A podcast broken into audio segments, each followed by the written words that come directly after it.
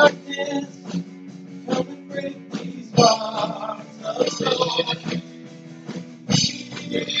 cry.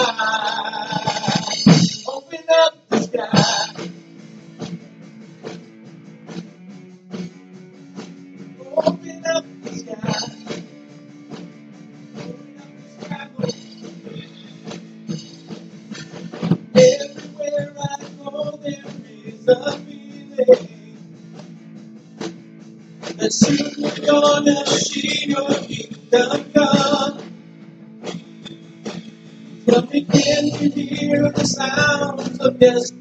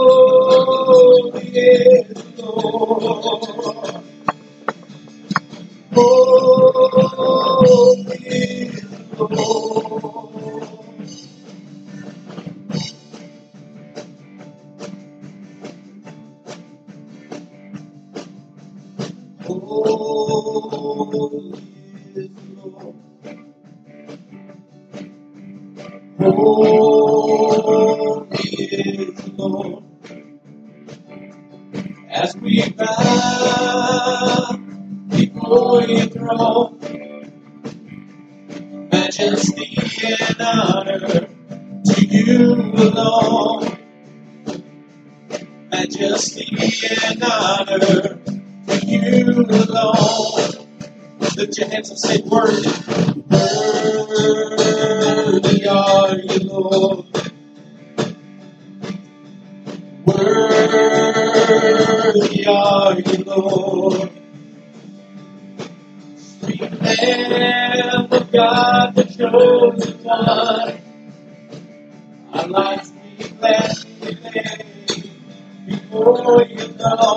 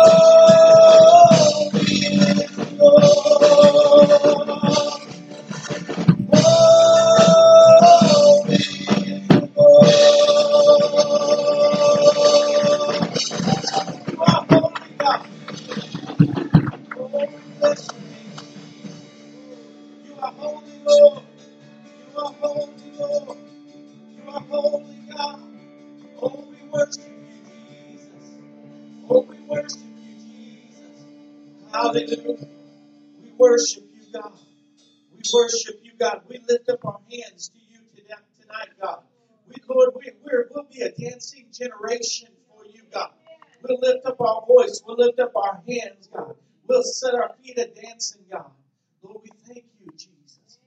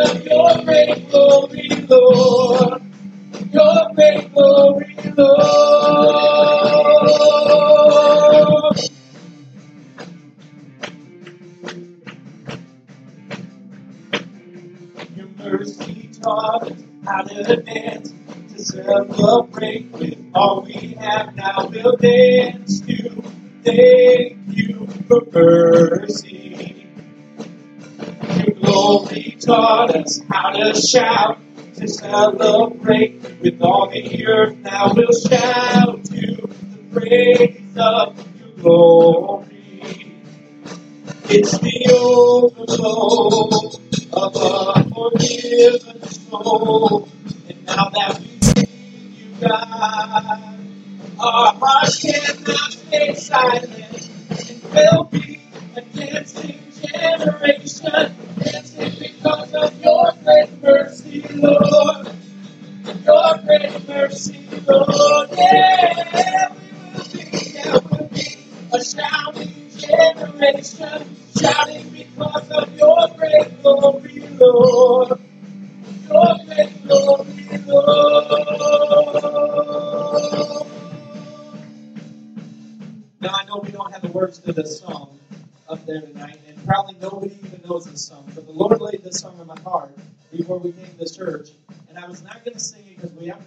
it or anything like that. This is totally new on Brother Tim and everybody else. Nobody knows this song, and that's just the way it is. But I felt the Spirit of the Lord say that my mercy will give you a reason to dance, and my my glory will give you a reason to shout.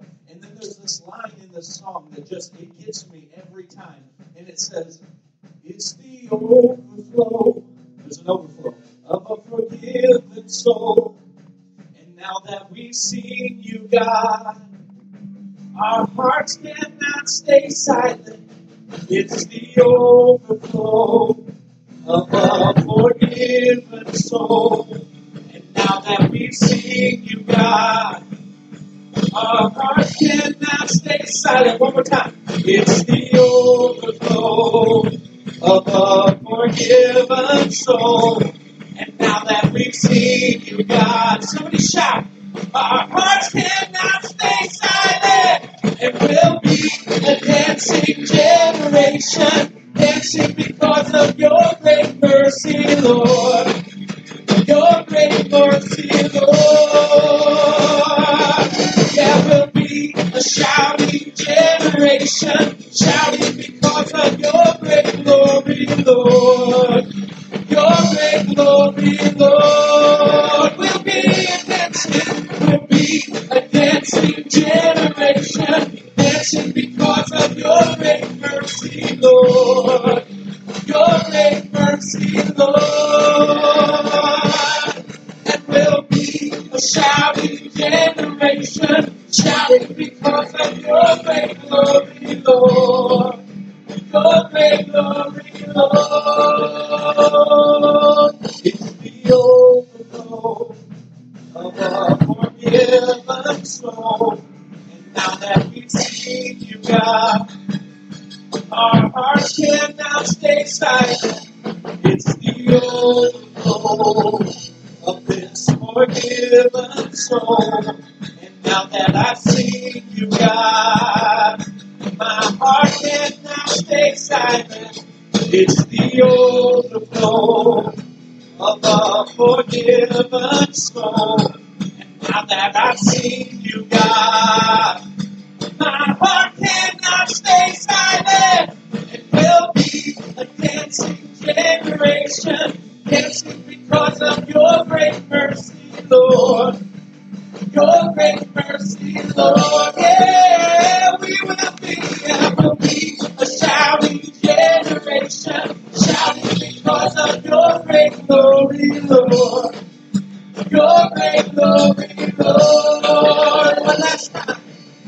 will be a dancing generation, dancing because of your great mercy, Lord. Your great mercy, Lord. We will be, I will be a shouting generation, shouting because of your great glory, Lord. Your great glory, Lord.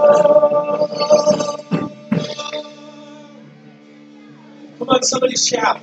We don't have to have a thousand people to shout. We can shout out to God with a voice of triumph, just if there was just one of us. Sometimes we just need to look at all the things in our way and then look up to the, to the lifter of our eyes and begin to shout and say, God, I thank you, Lord. Oh, I thank you, God, for what you brought me through. You are a great big God. Nothing can stand in your way. Hallelujah, hallelujah, hallelujah. Hallelujah, Jesus. Your name is great and greatly to be praised, God. Oh, we lift up the name of Jesus in this place. Can we just lift our hands right now just begin to lift up the name of Jesus for a few moments? That's it. Just lift up your voice, lift up your hands. Hallelujah, Jesus.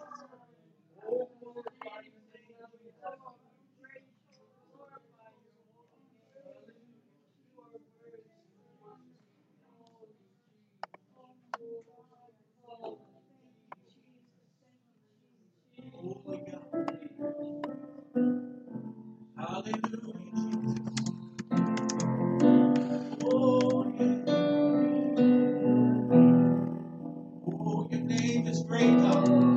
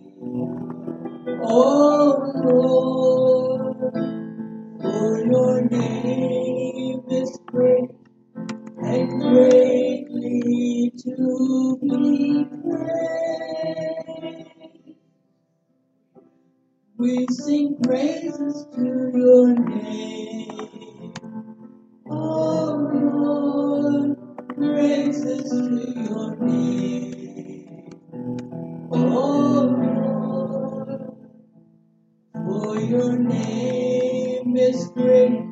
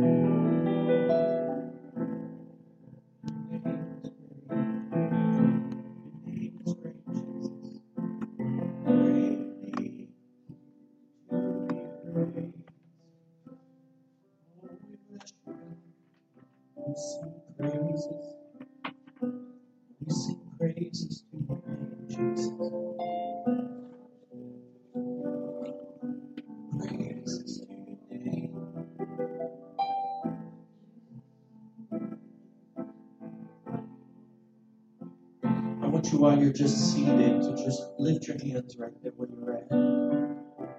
Just get your heart in an atmosphere of worship. Sometimes it takes us a while to get the get the pump right. But tonight I think the Holy Ghost just wants us to get in an intimate time of worship. So just take a few moments. You don't have to be standing. We don't have to dance around. Just you should get your heart in a place where it's in line and in one with God. We sing praises. We sing praises to your name. Oh Lord, we praise the name above every name.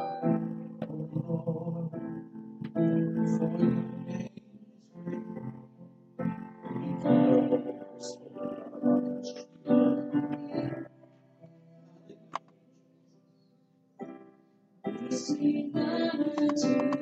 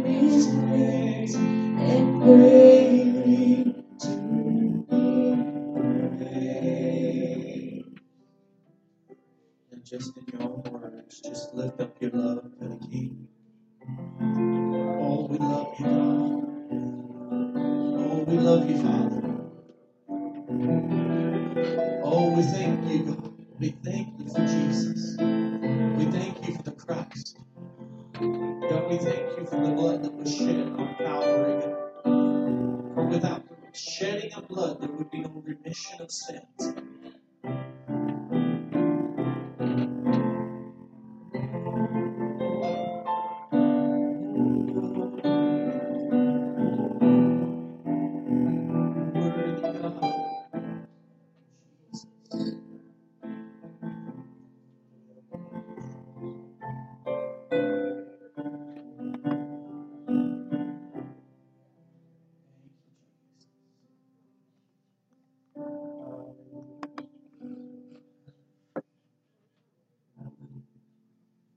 sing a song prophetically tonight. I know it's an older song. I want to sing this song prophetically tonight as we get ready to go a little further into the Word. I want to sing this song. Sister Dieter, I need you to try and follow me. Just give me that key that we were in or whatever key. Shackled by the.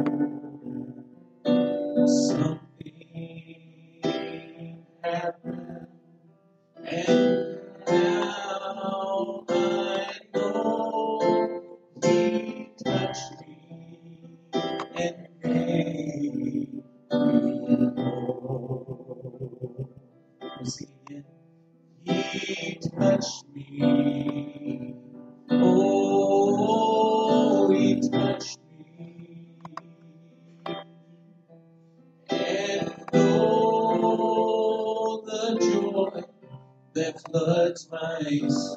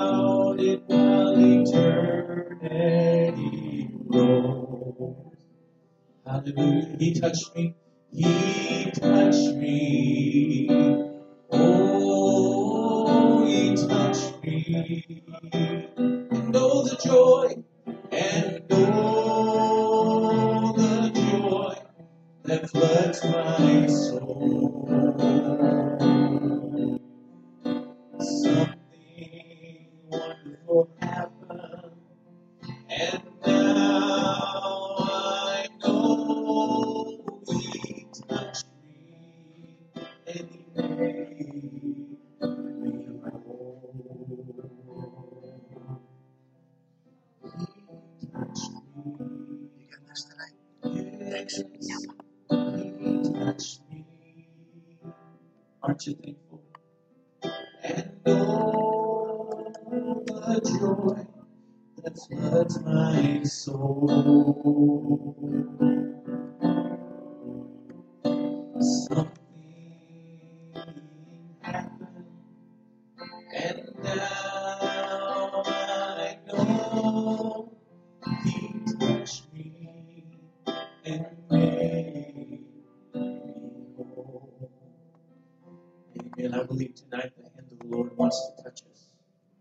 That's why I said we're going to sing that prophetically.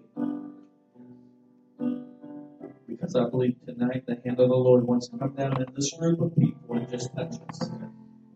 Be among His people. You know, we don't have to have, we talked about this a couple weeks ago, we don't have to have enticing words of man's wisdom. We don't have to have the newest, latest, greatest. All we need is a touch from the Master's hand. All we need to do is go like Jeremiah did to the potter's house and say, Master, I'm broken, I'm marred, I'm beat up, I'm busted, but you can touch me and make me whole. Aren't you thankful that God can make us whole? I get this I get this desire every once in a while to try and fulfill a need, but God said you're not able to fulfill a need, Paul. You're just able to do whatever whatever authority and whatever power you have is what I give to you. And, and in and of yourself, you're not able to do anything.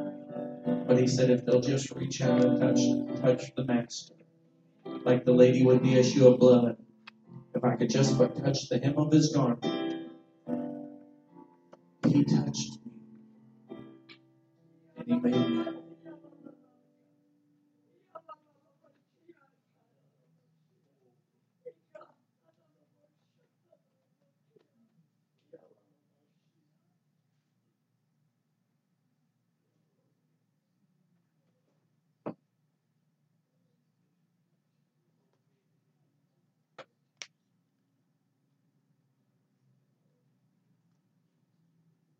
I, the Lord your God, am pleased with my people. I've looked to and fro to find those who desire me, and I found it among you. I'm pleased with you this night, and I long to pour out a blessing upon you. I long to pour out my blessings upon my people. I'm a father in heaven that loves to give good gifts to my children. Would you but lean your ear toward me? Would you hear what I have to say to you? Because my promises are yes and amen. My promises are forever settled. What I say to you, I will bring to pass. And you will know that I am the Lord your God.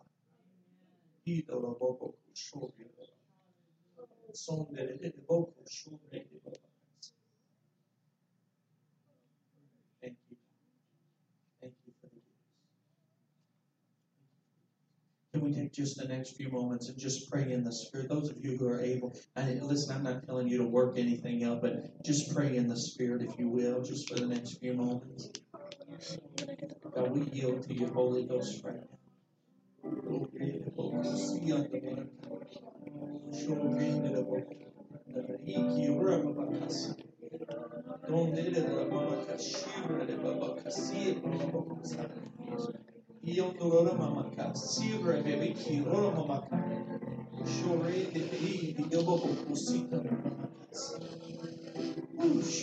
Mamaka, io rende la kusita mamaka. Oh, de de de de mamaka, kushure babaka. Oh, de de de mamaka. Oh, de de de mamaka, kushure de mamaka, sito babaka. Shure babaka. Io de babaka.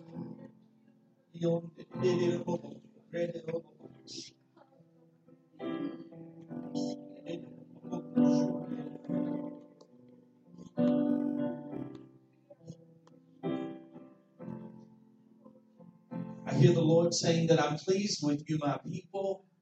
I'm pleased with what you've done thus far, but don't get your eyes upon the manifestations of the natural world around you, for I'm bringing to pass things that you know not of. I'm bringing to pass things that you can't even comprehend, and nor would you believe them if you've seen them with your own eyes. I'm lining things up, says the Lord, to do great and mighty things in this church with this people. Look not to the natural, says God. Look not to what you see right now, but look to what my promises are. If I said it, it shall come to pass. Just believe that I am working in behind the scenes. I'm working in the spiritual realm, and I'm getting ready to bring to pass in the natural what you could only imagine. Says the Lord. Oh,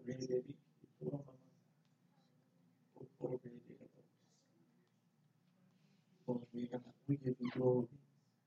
We give you glory. We give you glory. We give you glory, Jesus.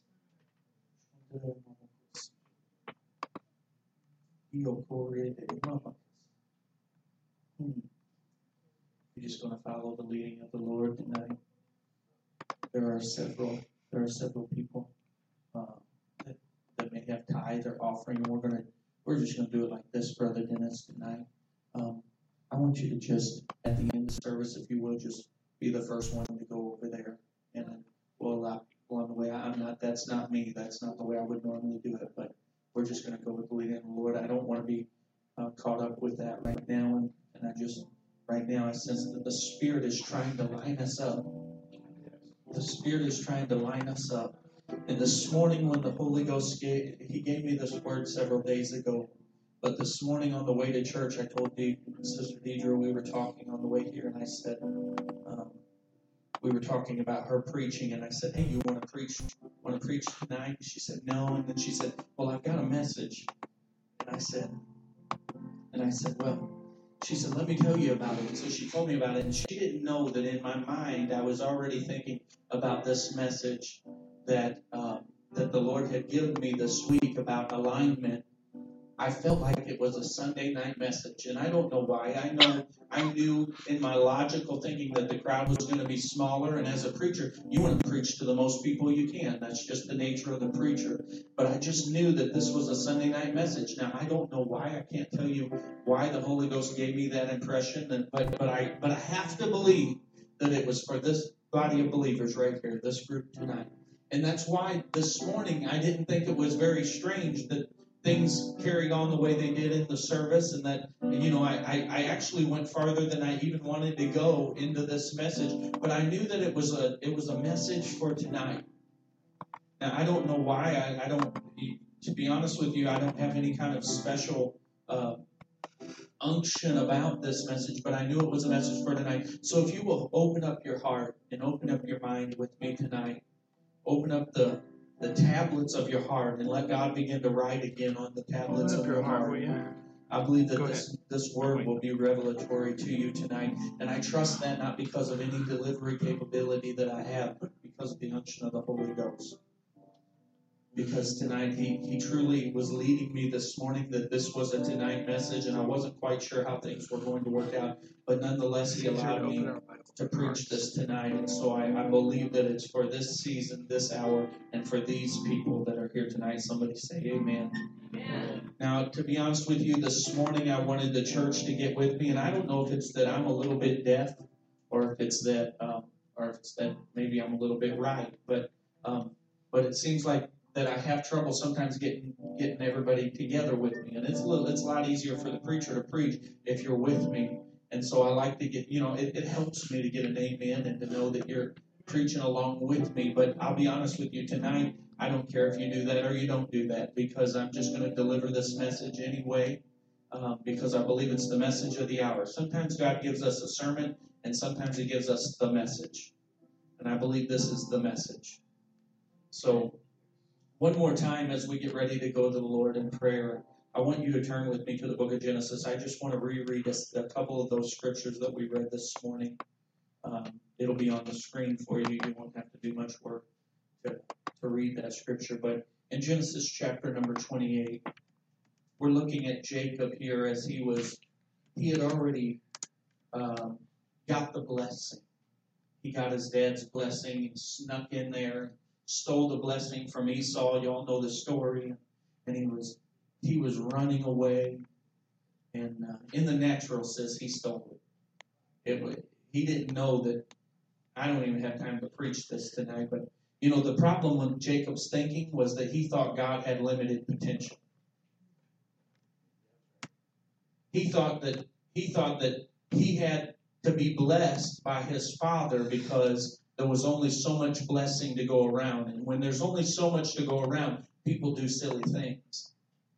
That's the reason society is the way that it is and sin nature is the way that it is because we we we live in a society that has limited potential.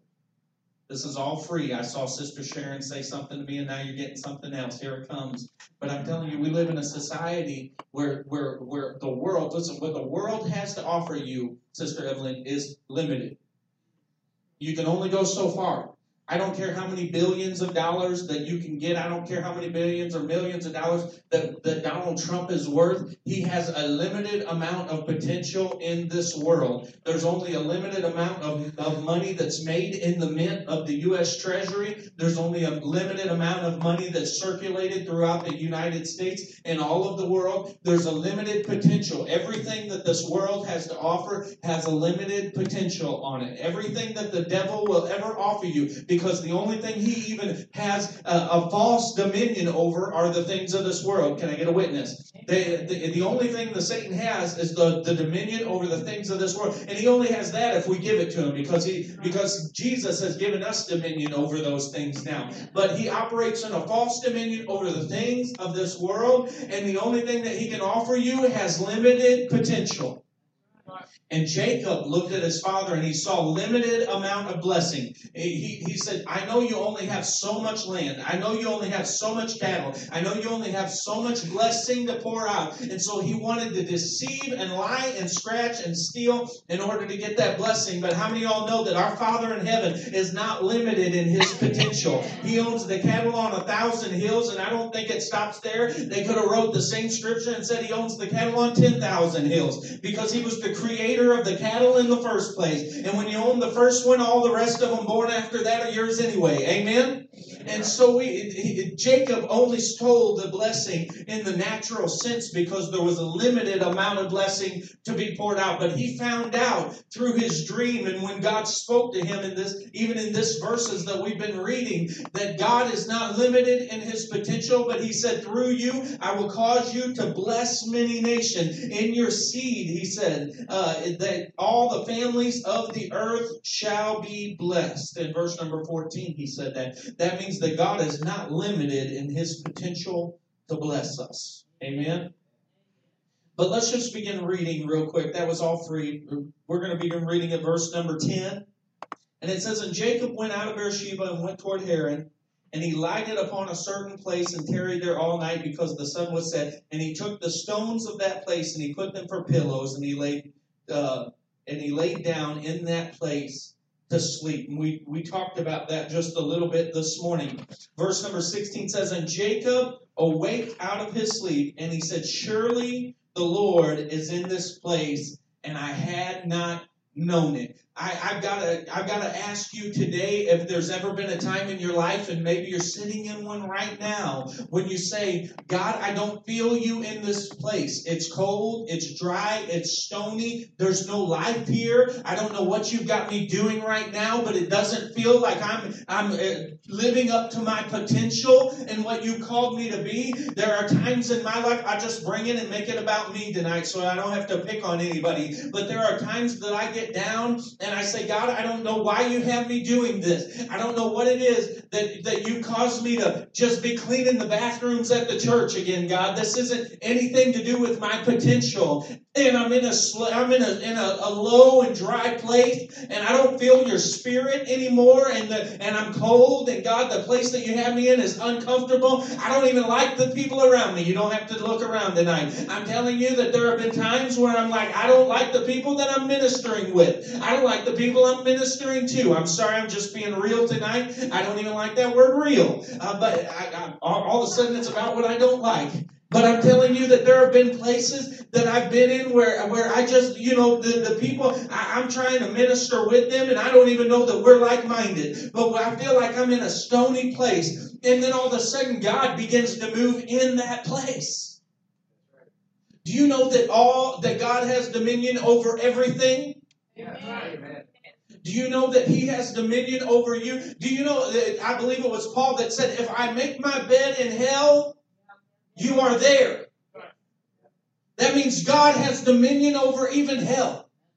So that tells me tonight that no matter what position that you find yourself in, no matter how cold or how dry or how dark or how stony the places that you find yourself in, that is God's place and He is there. Whether you whether you feel Him or not, we, we heard it a long time ago. The old saints used to say, you can't live by what you feel. This thing is not about what you feel, it's about what you know. And the only thing you know is what the Word of faith has taught you. It's what the Word of God has taught you is that even if I don't see him, he's still present in my situation. Even if things aren't going as good as they once used to go, it didn't mean that God has turned his back on me, but he's still here with me in this hour in which I am. I wish somebody would understand tonight that the place that you are at may seem like a stony and rocky place. It may not seem like a place of fruition. It may not seem like the place of the promise, but God is in that place. Jacob looked down and after after he woke from his sleep, he said, Surely the Lord is in this place, and I had not even known it. God was there, and he didn't even know it. There are times in our lives when God is all around us, and listen, it's not because he doesn't want to make himself known. God always wants to make himself known. I need you to understand that God is not incognito at any time in your life. There is never going to be a time in your life when God says, I just need to sneak over here and hide behind the curtain. God wants to be made famous by you.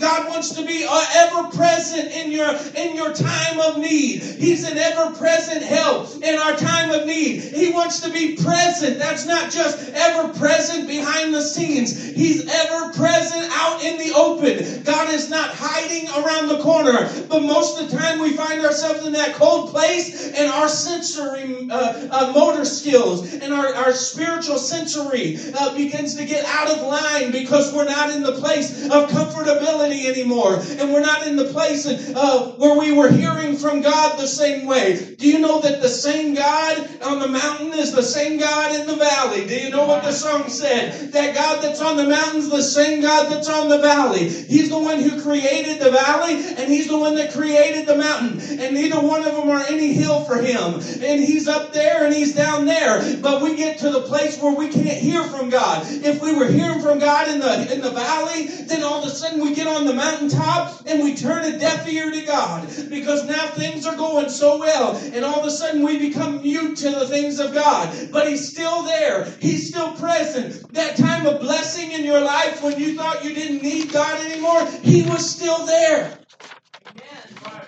That time of woe when you felt like God was far away from you in the stony place, He was still there. Where could I go? Where could I go? If I made my bed in hell, you're there. If I ascended the highest mountain, you're there. If I was down in the depths, you're there. If I'm among the sinners, you're there, God. If I'm among the saints, you're there. We get so uh, so used to hearing God in a certain way, Sister Evelyn. We get so used to doing things in a certain way that if that if the situation doesn't make itself perfectly right for us, then we can't be used of the Lord. Now I'm not I'm not I'm not picking on anybody tonight. I've been there and and been guilty of it myself. I don't even know whose water this is. Who knows whose mouth this has been on? Either way, I'm the blessed of the Lord. Amen. Amen. I needed a drink. But we get so caught up. I, have been there where, uh, listen, as a revivalist, as an evangelist, if the service isn't just up here, you know, when, when I get to the microphone, I'll tell you what, even as a pastor, I'm just going to be transparent for a second. As a pastor of this church, it's been a, it's been a, a, a change for me because I'm used to taking the microphone and people being in an atmosphere of revival. And so then when I say somebody praise the Lord, it's like craziness because people respond and, and I've and I've had to learn and I've had to be molded and have God say, listen, you got to deliver regardless of the reaction of the people, Paul. You still have to preach the same way. You can't lose anything or any of your zeal. You can't lose any of the, the zeal that you have for me. You can't lose any of your delivery just because of the reaction of the people. But I've been guilty of it myself, being in a place that's unfamiliar, where I don't find myself in that comfort zone. There are places that we have gone when I said, Is there anybody in the house that's ready to worship? And I could have not said another thing for the rest of the service because the Holy Ghost took over. Because it was that kind of atmosphere. And I don't know about you, Sister Mindy, but this that makes preaching easy. And it makes us really have very little to do with it. The Holy Ghost just begins to take over. But sometimes it doesn't work like that, Brother Tim. Sometimes you come in on youth night and it seems like they're all asleep from whatever class they had at the end of the day and, and they don't want to respond and, and the situation's different and then all of a sudden your message begins to change. Now I'm not I'm not picking on you alone. I'm just saying uh, it, it happens to every one of us. We, we, we get contingent upon the world around us. And God said, I'm constant. God put those stars in the sky and they were constant. Everything about God is steadfast and in order and aligned and precise. There's nothing about him that's varied. There's nothing about him that's got variables. The only variables that happen in church are us. Will the Spirit of God move today? It depends on us. God is constant. He's in every place at all times. He's omnipotent, omnipresent. He's there. Wherever you are. But will he, will he be manifest? Will he be present? Will he be made known? It's up to you. So Jacob was in this place. He said, God had been here, and I didn't even know it. You know, I said this morning the pillow's hard, but it's not for your comfort anyway. It's to line you up with God's word, to line you up for the vision. And when he when he when he woke up, he looked around and he and he said, "My God, I was in a dry place, but God was here. I was in a dry place. I was in a rocky, stony place. I used a rock for a pillow, but God was here." Verse number 18 says, And Jacob rose up early in the morning and he took the stone that he had put for his pillow and he set it up for a pillar and he poured oil on top of it. I need you to understand that that word there that says he set it up for a pillar is that he literally made an altar out of that place. He took the thing that he had laid his head on. You need to see this in the scripture. He took the thing that he laid his head on and, and, and he realized, and now let me, I got to tell you this. Those stones did not change overnight those stones did not become an altar because he put them together and stacked them.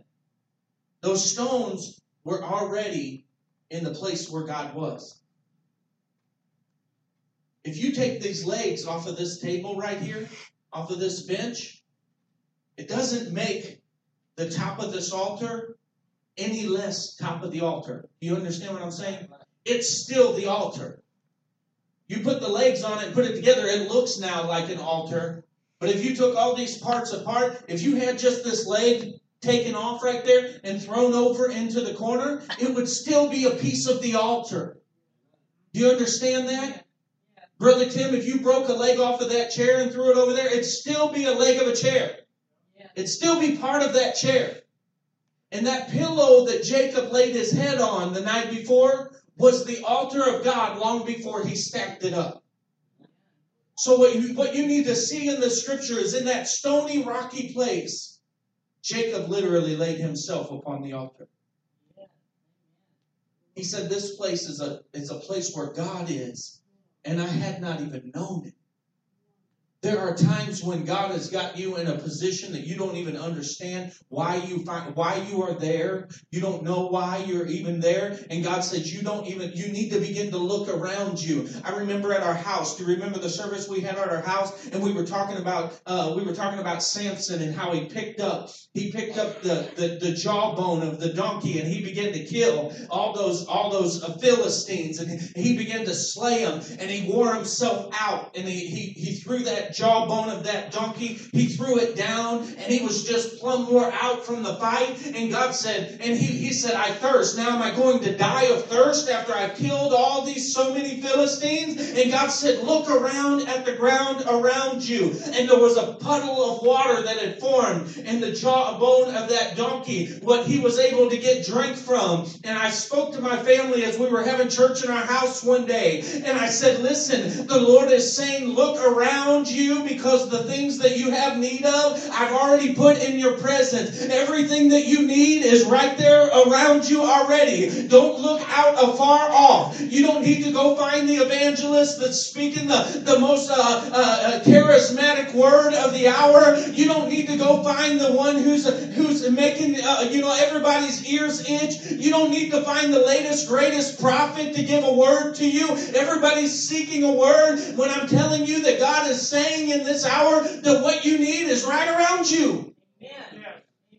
That jawbone was right there for Samson to pick up. And this, it's the same thing in this story right here. That, that rock was the altar of God long before Jacob stacked it.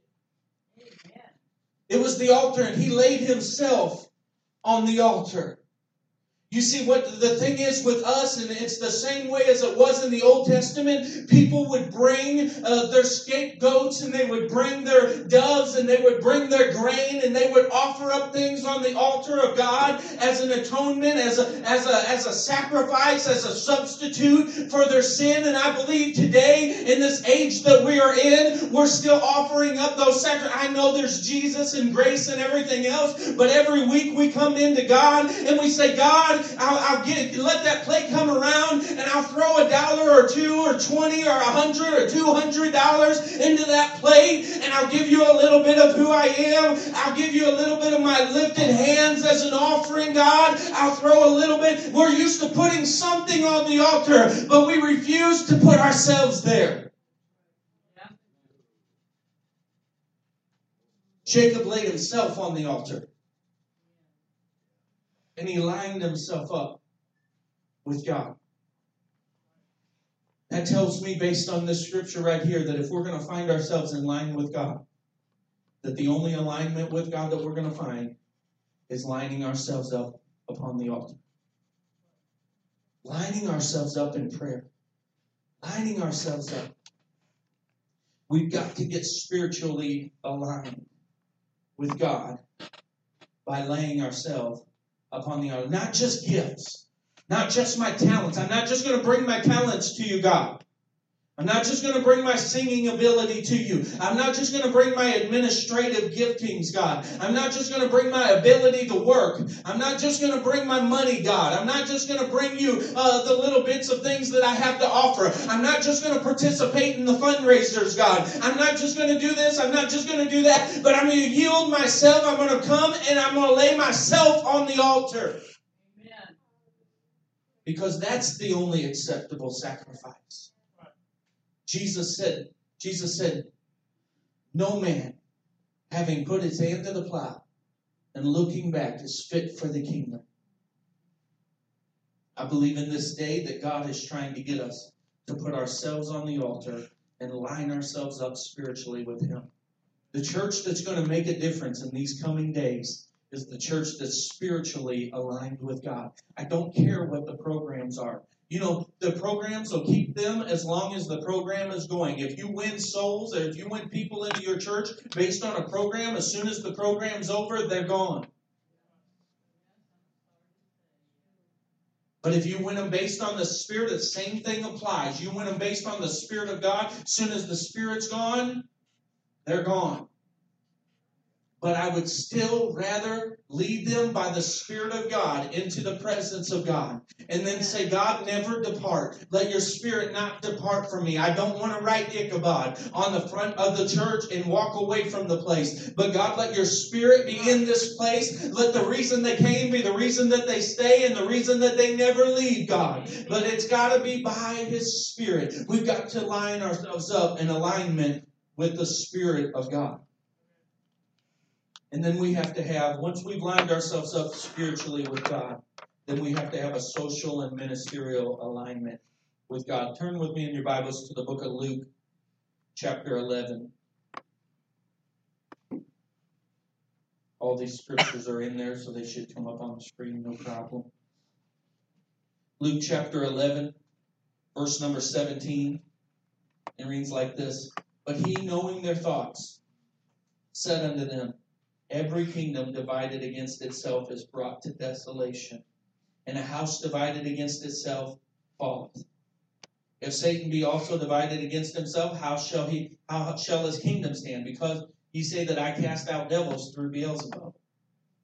And if by Beelzebub cast out devils, by whom do your sons cast them out? Therefore shall they be your judges. But if I, with the finger of God, cast out devils, no doubt the kingdom of God has come upon you. When a strong man armed keepeth his palace, his goods are in peace. But when a strong when a stronger than he shall come upon him and overcome him, he taketh from him all his armor wherein he trusted and divideth his spoils. And this is profound what Jesus said right here, and you need to see it. It's it's become modern day cliche, but he said, He that is not with me is against me, and he that gathereth not with me scattereth. Jesus said something that's profound right there. If you're not with me, you're against me. My God, if the world would hear that message alone, I could preach for hours. If you're not with me, you're against me. I didn't write this scripture. It's written in red. It was written by the Son of God. It was spoken out of the power of God Himself. He said, if you're not with me, you are against me. You can't just go through life trying to line yourself up with everything of the world. You heard me talk about it uh, a week or two ago about the churches that are just trying to hover on the line as close to sin as they could get in order to, they, they say, to reach over and get people out of sin and bring them just barely across the line and fit them into some, some hyper grace salvation that's, that's false and it's going to send so many people to hell. But I'm telling you, Jesus made a profound statement when he said, If you're not for me, then you are against me. I've got news for you, brothers and sisters. If there's any church that is throwing out the blood of Jesus, then they are against Jesus and they are not with him. And if there's any churches that are doing things that are contrary to this word, then they are not with him. Because to be for him is to believe every word that this scripture says. You don't get to just divide it, you don't get to just take what you want to and leave out the rest. You don't get to add to it. You got to take it for what it is. And he said, if you're not with me, then you're against me. And I, I want to take it a step farther. If you read this book, it says in James that he that knoweth to do good and do it not, is sin unto him. And so that means this book laid it out for you that if it's questionable, then you better not do it. Because Jesus said, if you're not for me, then you're against me. And I don't know about you, but on that great and terrible day of the Lord, I do not want to be one of them against Jesus. I want to be with them. The church needs a very serious ministry alignment nowadays. There are so many churches out there preaching a doctrine that I don't even know where it's come from other than the pits of hell. A state of compromise. We need an alignment. There are two ways to be aligned. They're going to come up on the screen if you want to write them down. There's two ways to be aligned in ministry and socially side by side and single file. There's two alignments. These are the two alignments that I want to talk about for just a few more moments tonight. Side by side alignment and single file. How many of y'all remember grade school? I know it's been a little bit longer for some than others. Amen. But when the teacher would line you up, they would say single file. You remember that? Is that just me? They would say, get in a line, a single file line. You knew what that meant. It meant line up one in front of the other. And then there are times that he that we would line up. There are different circumstances where you line up side by side. I need you to understand something tonight that any other alignment other than those two things, when it comes to social and ministerial alignment, are, there is no such alignment other than those two things. Why do I say that? Why is that so important tonight? Because there are people that you have connected with your you you you you have connected with that they say they're in line with you, they're in alignment with you, but yet they're they're they're saying I'm right there beside you, brother Tim, but they keep wanting to step up and get ahead of you. And so they're, they're really just diagonal. Or they're trying to step over in front of you. They said, I'm trying to line myself up. I'm in alignment with you and I've got your back, brother. But they keep on stepping to the side and stepping out of the way when the fiery darts come. They keep saying, I've got your front guard for you, or I got your back. Don't worry, I got your back. But every time they're stepping around, anything besides side by side or single file alignment is not alignment at all. And there are people all over the church today, all over ministries today, that are trying to line up with you, but they really have only their best interest in mind. They don't want to be in line with you. They want to ride your coattail until they can slingshot past you. Because it's become a day and an hour where ministry is big business and ministry is making men and women famous. I don't think God ever intended for the gospel to get some man's name in lights. I don't care. Listen to me. I love his music, but I don't care to see Bill Gaither's name in lights. I wish when he had a, a concert, they just put Jesus up there because I don't believe Jesus ever intended for Bill Gaither's name to be put in lights. I don't think Jesus ever intended for Rod Parsley's name to be put in light. I don't think he ever intended for Joel Osteen's name to be put in light. I don't think he ever intended. I'm, I'm, I'm hitting on all of them because I'm not trying to beat up on any certain crowd. That's not my goal tonight. And I'm not trying to be to bash on preachers. That is not my intention. But I'm telling you tonight that it was not Jesus' idea to ever make a man famous. Jonathan Jonathan Wesley is one of my favorites, but I'm telling you right now, he's responsible. You've heard me say this. He's responsible for 25% of England coming to know Christ. 25% of a country. I don't know how many thousands or hundreds of thousands that is, maybe millions. But 25% of a country came to know Christ through his ministry, and he died with the equivalency of $7. $7. He built churches all over England, millions of dollars transferred through his ministry, but he didn't keep any of it because he understood that he wasn't trying to make his name famous. Did he go down in history? Yes, because true men of God deserve to go down in history for the work that they've done as a witness to what Jesus can do with a sold out life. But I'm telling you, he never intended. And I, am going to go a step farther and say that the church that he, he started, he'd be rolling over in his grave if he seen what they were doing. Because I'm telling you, he didn't have a desire to be seen or to be heard, but that the message of the cross and Jesus Christ would go forth. He preached with passion and love, and he had millions of dollars come through, but he never put his name in lights. But in the society that we live in, people say, I'm right with you, brother. I'm right there with you. We're working together. But secretly, they've got the intent of their heart is to catapult themselves ahead of you.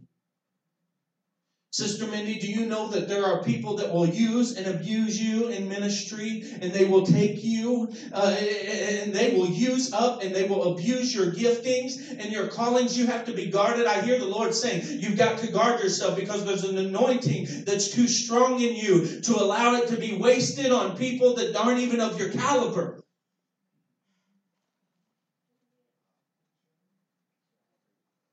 And it goes for everybody. If they're not beside you or in front or behind you, they're not aligned with you. And if you have to look around for them at any given time, they're not aligned with you. Because somebody that's in line with you and alignment with you is at arm's reach. They're at a they're at a voice away. Even if you're in single file line, I don't care if they're at the front, they will hear you or get the message. They could be 45 people in front of you, but that message will go through. Why? Because we're in alignment, baby. Because if you say it, I'm going to pass it forward because it needs to be heard.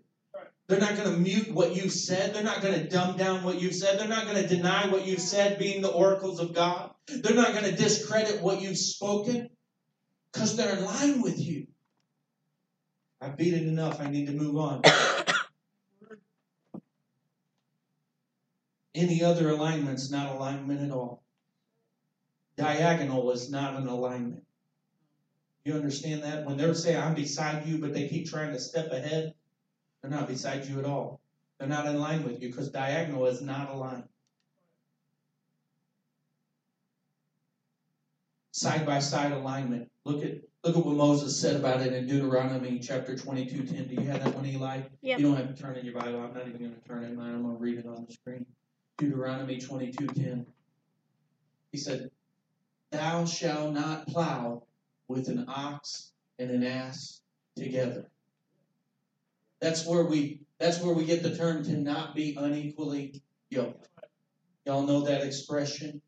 They yoked two things together in Deuteronomy. He was laying out the law, and he said, "Don't plow with an ox and an ass together." And listen, I know we can we can we can call the ox the good guy and the ass the bad guy all all day long, and say, you know, that we we use that we use that thing where we say uh, they're unequally yoked. Don't be unequally yoked together. Well, you know, and, and I know Paul said, "Don't be unequally yoked with unbelievers," but he was taking the message a step farther. I need you to see something in this tonight. That the, that the donkey, uh, it was making people laugh when I said ass. So if the donkey, uh, he he had, uh, I like that. He changed it. Bam, there you go. And so the the ox and the donkey, I'm telling you right now that they were both useful for ministry.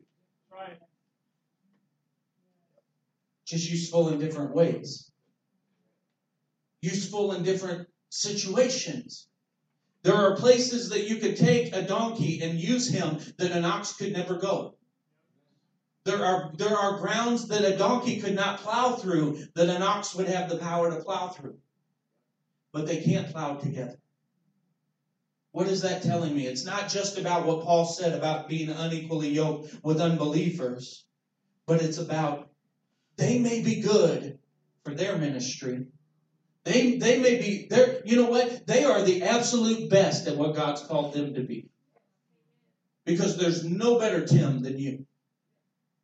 Amen. There's no, there's no better, there's no better Reverend Paul Tyndall than me. I'm the best at what God has called me to be because He's put in me a defined plan. He knows the plans that He has for me. There's nobody that's any better than you at you.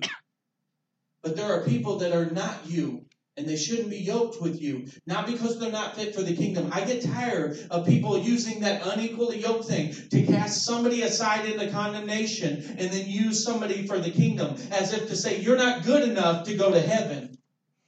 You need to stay away because you're unequally yoked. That is not the voice of love and grace that Jesus Christ came to give us. But I'm telling you today that there are people that want to line themselves up with you because they want to ride coattails or because they want to do other things, because your ministry shines a little brighter than their ministry. Whatever the case is, it doesn't even matter what it is, but you have to find the ones that you're supposed to be yoked with. I'm not here to beat up on the donkeys or the ox, but you got to be yoked the right way. Side by side alignment. You don't yoke oxen. Now you can yoke oxen vertically. You can you can yoke them one in front of the other, but you never yoke oxen one in front of the other until you've gone side by side first. You will not find two oxen yoked together, bridled together in a, in a straight line. They will always be side by side. You might find four, but you'll never find just two in a straight line because there, there's there's pulling power. I've got to get to my note because you need to see this. Because there's there's something powerful about two people being lined up side by side. Ecclesiastes says it this way in Ecclesiastes chapter 4. He said it like this. He said it in verse number 9 and verse number 10. He said, Two are better than one because they have good reward for their labor. For if they fall, one will lift his fellow up, but woe to him that is alone when he falleth, for he hath not another to help him up.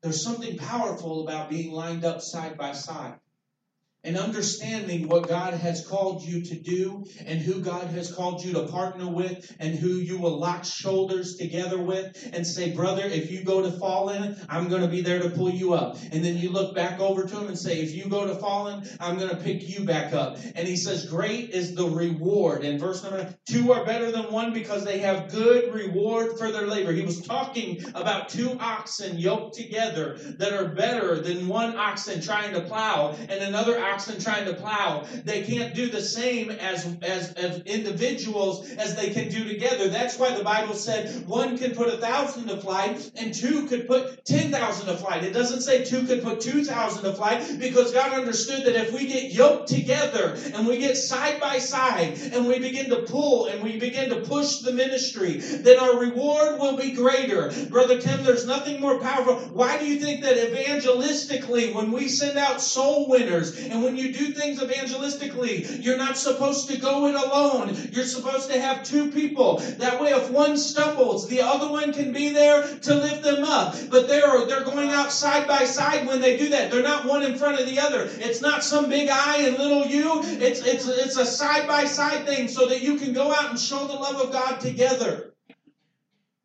So we got to be lined up side by side. There's power in two like-minded people in the kingdom. I'm getting ready to close. We must align with like minded people. Side by side alignment is for strength and uplifting, not trying to get ahead of one another. One pulls the other up if they get knocked down. And I need you to write this down. God will align you side by side when He wants to show you His power. God will align you side by side when He wants you to sh- when He wants to show you His ability, His power. Because listen, you're not a you're not a ramming horn. You know, if, if we were going to bust down a door, we don't line up side by side to do that. Because that would be our power. But side by side, we line up because God wants to show His power. So if you can line up side by side with somebody, then you recognize it's not me and it's not you, but together it's God. God's going to provide the increase. Single file alignment. Single file alignment is, is talking about ministry alignment and who God has put, who has, God has ordained to be in front and behind you in ministry. God places people in front and behind you in the kingdom, not because they are better than you or worse than you, but strategically so they can defend you and hold you up while you're moving forward. I need you to write this down. God uses single file alignment when, in, when movement is getting ready to take place. So he uses side by side alignment when he wants to show his power. He uses single file alignment when movement is getting ready to take place. I need you to understand based on that principle that if you don't know how to get in line, then don't come coming to me asking me why God won't promote you, why God won't move you forward. If you can't figure out that concept, then it, you, everybody's wondering why is it that I can't get God to move me or progress me into another place? Why is it that there's no movement in my ministry? Why is it that there's no movement in my life? Because you don't know how to get in line. Everyone seems to be jealous of the one or, or, or one or more or ones who are ahead of them. What you don't know is that they have one less or more than one less line of defense from the attack of the enemy than you do. How about we just stop for a second? Brother, Brother Tim, will you stand up? And Brother Dennis, I just want you to see this. Just stand up, make a line right here, single file. You know what it, you know what it is. Single file right here. There we go. That's fine. You're almost single file. There we go. It's been a while since you've been in school. Thirty years. All right. Walter, come up here and help. I want you to come here and stand in front of Brother Tim. You see, this is a, bun, a bit unorthodox. Know, what happens in modern church, in the place that we live, is Brother Dennis begins to get upset because Brother Tim is younger than him, yet he's ahead of him in the line of ministry. And then they both get mad because here's little Walter, and God has put him in a position that's far above what he's worthy of, but he's been put there by God, and they're both having a little bit of problem. Dennis has got a problem with Tim. Tim's got a problem with Walter. Dennis has got a problem with both of them. And then here I come along, and I'm in the back, and I, I can't stand Dennis because I know that I can do things better than he can. And God's still got him in front of me. God's still got him in a position over me. And then there's Brother Tim in front of him. And here I am, I think I've got all the goods. And then I didn't even know because I he's so short, but then there's Walter up there. I thought Brother Tim was even at the head of the line. Then I stepped out of line because you know that's what we do. I stepped out and realized, my goodness, the line's longer than I thought. And a child will lead them. I want you guys to stay there for just a couple seconds because I need to show one more illustrated piece to that. But you see, what happens is we get so jealous of the ones who are in front. But you don't understand that when the fiery darts of the enemy come, Brother Dennis, if I throw this as if it were a dart, and I might do it, so you never know. If I throw this as a dart, get in a real good single file line, because you guys aren't very, you guys don't know about alignment. Use the carpet. There we go. All right. All right. Don't try and see me, Brother Dennis. He's looking. See, he's getting out of line. You're out of line. what are the odds if I throw this fiery dart that I'm going to hit Brother Dennis? If you could see what I'm seeing right now, other than Brother Dennis sneaking his head around to see the preacher,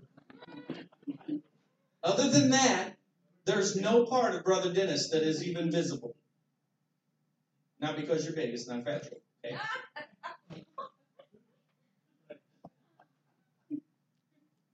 So if I were to throw this, and this was a dart of the enemy, what are, what are the odds of hitting Brother Dennis?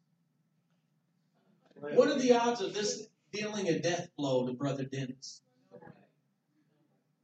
No way. I mean, it's one thing if I somehow do some weird shot and I and I hit him, but a death blow?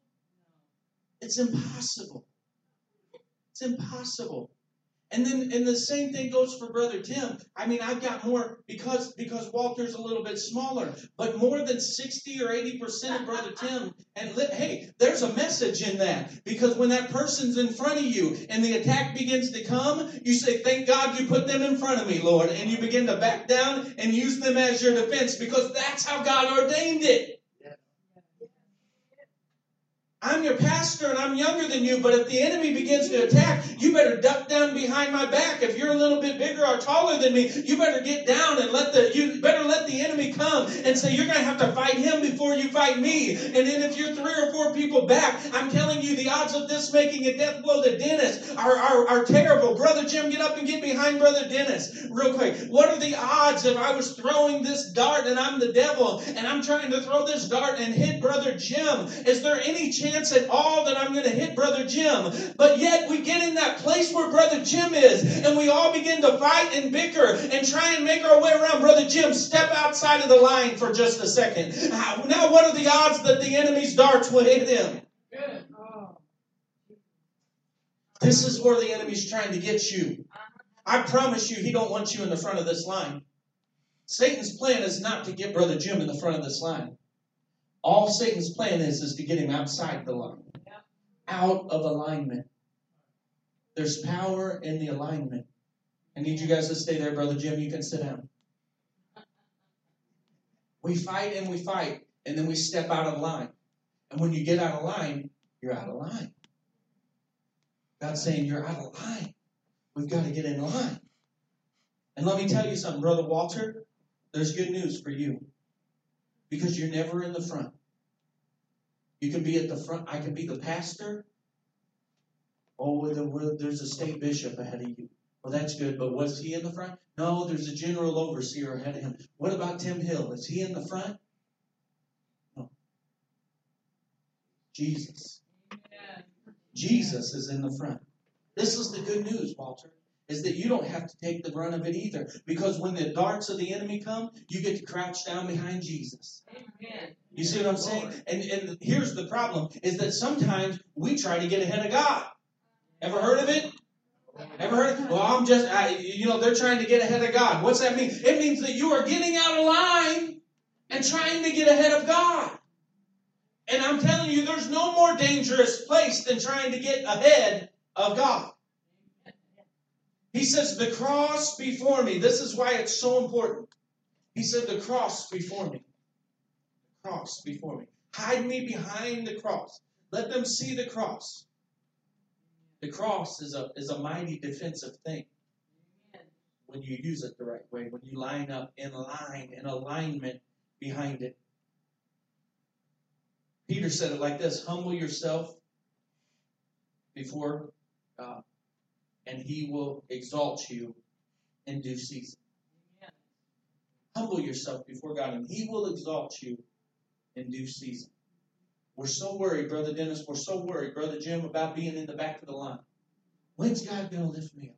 When am I going to get to go in the front of the line? You're so worried about being in the front of this line that you don't understand that maybe God is trying to cultivate you in this line and protect you for what He's trying to build in you in this line. And then He's getting ready to make a line out of you that you're going to be in the front of. It may not have anything to do with Brother Tim or Brother Walter. I didn't know years ago that I would be standing here in the front of this church, in the front of this line at this church. But there were people in front of me that I could have sat there and said, man, if I could just get ahead of them, if I could just get in front of that part of the ministry. And that's how we find ourselves because the world and the devil teaches us that you've got to pull and stretch and fight and claw to get ahead when God is saying, He's saying, do what I've told you to do. Be in line with what I've called you to do, and I will exalt you. Jesus spoke about it in a parable. I need you guys are just going to have to get used to sitting there for just a second. Jesus spoke about this in a parable in the in Luke chapter number 14. Uh, it should come up on the screen, but I'm going to read it quickly. He said in verse number 8 of chapter number 14, he said, When thou art bidden of any man to a wedding, I'm going to read it over here because I put it in the New American Standard. It's easier to read. When you are invited by someone to a wedding feast, do not take the place of honor, for someone more distinguished than you may have been invited by the husbandman. And and he who invited you both will come to you and say, Give up your place for this man. And, and then in disgrace, you will proceed to occupy the last place. But when you are invited, go and recline at the last place, so that when the one who has invited you comes, he may say to you, Friend, move up higher. Then you will have honor in the sight of all those who are at the table with you. For everyone who exalts himself will be humbled, and he who humbles himself will be exalted. This was a parable that Jesus spoke of, but I see all over the church. There are people that are not here tonight that I believe need to hear this message. Why won't God exalt me? Why won't God exalt me? Because you keep exalting yourself. Because he said in this parable, he said, You go to the table and you find yourself, every one of us, it's in our nature, it's in the sin nature of a man, it's in the flesh nature, that when we come into this place and we're among our peers, we want to set ourselves at the best place at the table. And Jesus said, That's contrary to what I have called you to do. I want you to set yourself at the lowest place. That way, when the master of the feast comes, he exalts you up and then you sit with honor in the place that he's given you. So our job, brother, brother Tim and brother Dennis, is to stay there in the place that He's called you to be. And then one of these days, Jesus is going to say, "Listen, you've you've done so well. You don't deserve to be back there. You deserve to be in the front of this line right here." Now you lock on, get a hand to hand with brother Walter there. Now Jenna and Abby get behind brother Dennis. Brother Jim get behind brother Tim. There's not enough people here to make this illustration work exactly right. Get in single file. Line up side by side and forward and backward. See, that's alignment. We talked about side by side ministry. We talked about single file ministry. Sister Deidre, can you come here and help me? Brother Les, if you're able, let me help you up. I'm just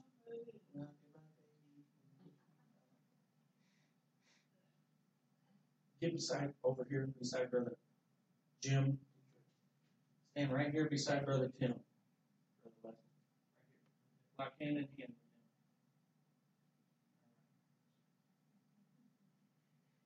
This is what the kingdom of God should look like. This is what the kingdom of God should look like. Now, I want you guys just take a little bit of a step. You guys stay where you're at. You guys take a little bit of a step wider. Take a little bit of a step sideways. There you go. Make sure you can still reach. Now, you come over here with me. Right there, step. No, just right, right here, just a little bit wider. Because the kingdom of God works in such a way that there's room, because God will give you room. God's grace will allow you room. But there's room for you to step out, Brother Jim, and try and make your way through. There's room, but it's dangerous because you become vulnerable. But if you look at this, if we would get in our place in alignment in the kingdom, you'd begin to recognize that there are people that God has placed beside you.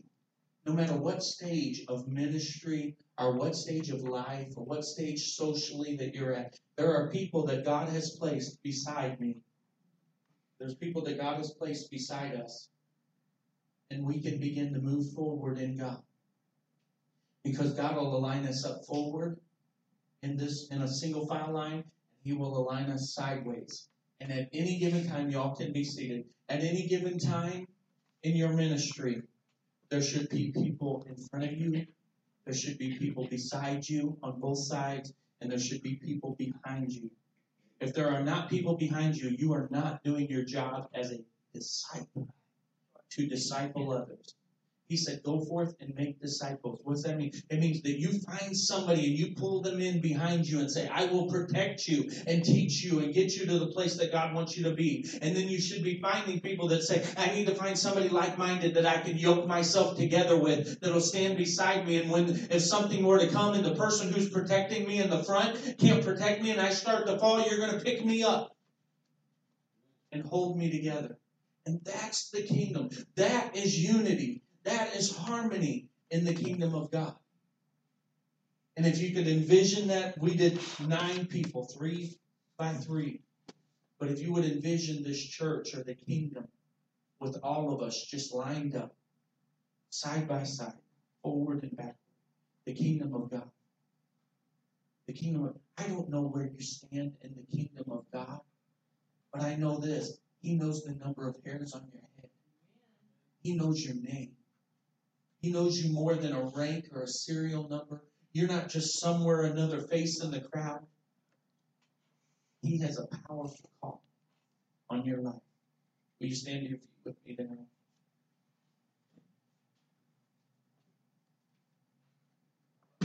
In the beginning, we read about Jacob. And it was the alignment of God that caused him to get in a place where he could have a dream where he could have a vision about God, what God was trying to do. He had to align himself in order to have that dream of the ladder.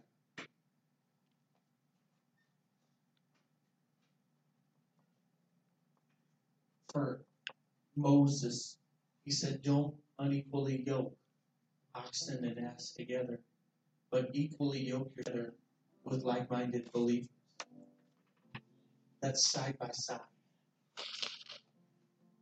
And then Jesus taught us that we should go to the table, put ourselves in the lowest place, and let Him put us in a line where He would want us to be and exalt us to the place that He wanted us to be. And so we know about single file alignment. I don't know why tonight that God wanted this message to be preached on this Sunday night here for this crowd but I have to believe by the unction of the Holy Ghost. I just believe right now that there are people that are instrumental in this church, people that are instrumental in the kingdom of God, people that are instrumental. There are souls waiting, waiting in the balance, waiting on you to align yourself and say, no matter what comes, I'm not getting out of this line. You remember we talked about, you know, getting in line single file. You used to get in trouble when you tried to get in line. You remember when people get on you and say, You're a butter. Remember that? Button in line. Button in line. Because we're all itching to get ahead. But every once in a while, the teacher would just recognize and say, Walter, you get in the front of the line today. You remember that? Getting ready to go to the lunchroom, get your food. And every once in a while, the teacher would just say, Everybody get in a line behind Walter. Everybody get in a line behind behind Abby. She was the teacher's pet, so she got to get in the front of the line all That's the same thing as Jesus looking at us and saying, I'm pleased. I'm pleased with your demeanor. You're not butting in line. You're not trying to get ahead. You're just trying to push the ministry of the kingdom of God.